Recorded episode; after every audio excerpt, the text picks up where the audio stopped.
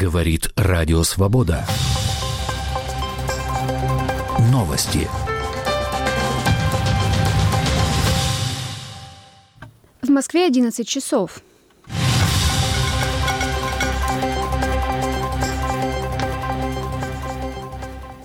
Россия готова передать Украине тела людей, погибших при крушении военно-транспортного самолета Ил-76 в Белгородской области 24 января.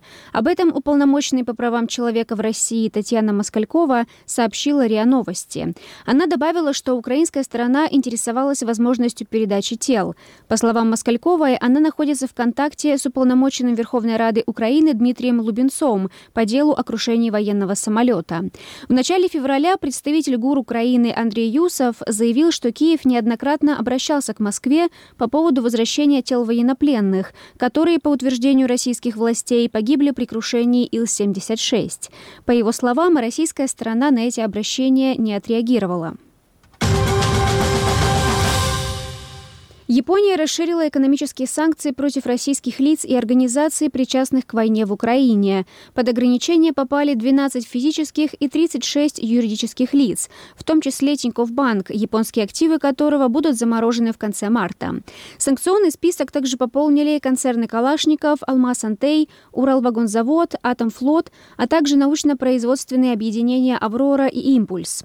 Санкции также введены против уполномоченных по правам ребенка в Чечне, Калужской и Ростовской областях, а также против сына бывшего губернатора Красноярского края Артема Уса. С ними запрещены финансовые и торговые отношения. Евросоюз должен поддержать Украину всем, что необходимо Киеву для победы в войне против России. Об этом говорится в резолюции Европарламента, принятой в четверг. Страны ЕС и НАТО должны ежегодно выделять не менее четверти процента своего ВВП на военную поддержку Украины, считают депутаты Европарламента. Они также призвали страны ЕС немедленно вступить в диалог с оборонными компаниями, чтобы обеспечить увеличение производства и поставок боеприпасов, снарядов и военной техники для Украины. В резолюции подчеркивается необходимость создания правового режима, позволяющего конфисковывать замороженные российские активы и использовать их для восстановления Украины. Депутаты также призвали ЕС расширить политику санкций против России и Беларуси. Европейский парламент принял резолюцию в связи со смертью Алексея Навального. В нем гибель российского оппозиционного политика названа убийством, уголовную и политическую ответственность за которое несет лично президент России Владимир Путин. За резолюцию проголосовали 506 из 547 депутатов. Депутаты потребовали немедленно и без каких-либо условий освободить российских политзаключенных. В резолюции также говорится, что политическая система в России контролируется консолидированным авторитарным режимом, с безудержной коррупцией, которая держится у власти за счет фальсификации выборов. Его призвано не приравнивать ко всем россиянам. В Москве на Борисовском кладбище и у храма Утолимой печали, где сегодня, 1 марта, пройдет прощание с оппозиционным политиком Алексеем Навальным, усилена охрана. Рано утром у церкви скопилось уже не менее 40 полицейских машин разного размера, от легковых до спецавтобусов. Вдоль дороги установлены металлические ограждения и дежурит ОМОН, пишет СОТа. Ограждения стоят на пути от станции метро Марьина до Борисовского кладбища, в том числе вдоль Братеевского моста, сообщает Медиазона.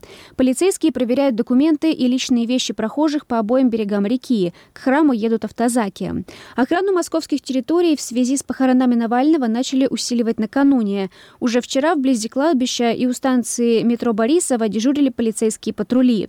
По периметру на столбах уличного освещения были установлены камеры наружного наблюдения, приготовлены металлические ограждения.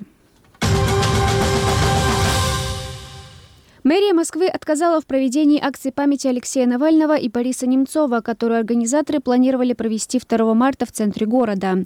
В официальном ответе, который опубликовала политик Екатерина Дунцова, говорится, что в Москве действует запрет на проведение публичных мероприятий с учетом складывающейся эпидемиологической обстановки. Ссылка дана на указ времен разгара пандемии коронавирусной инфекции COVID-19. Власти ссылаются на ограничения, принятые во время пандемии, для отказа в проведении проведении оппозиционных акций в разных городах России. Провластные мероприятия согласовываются без проблем.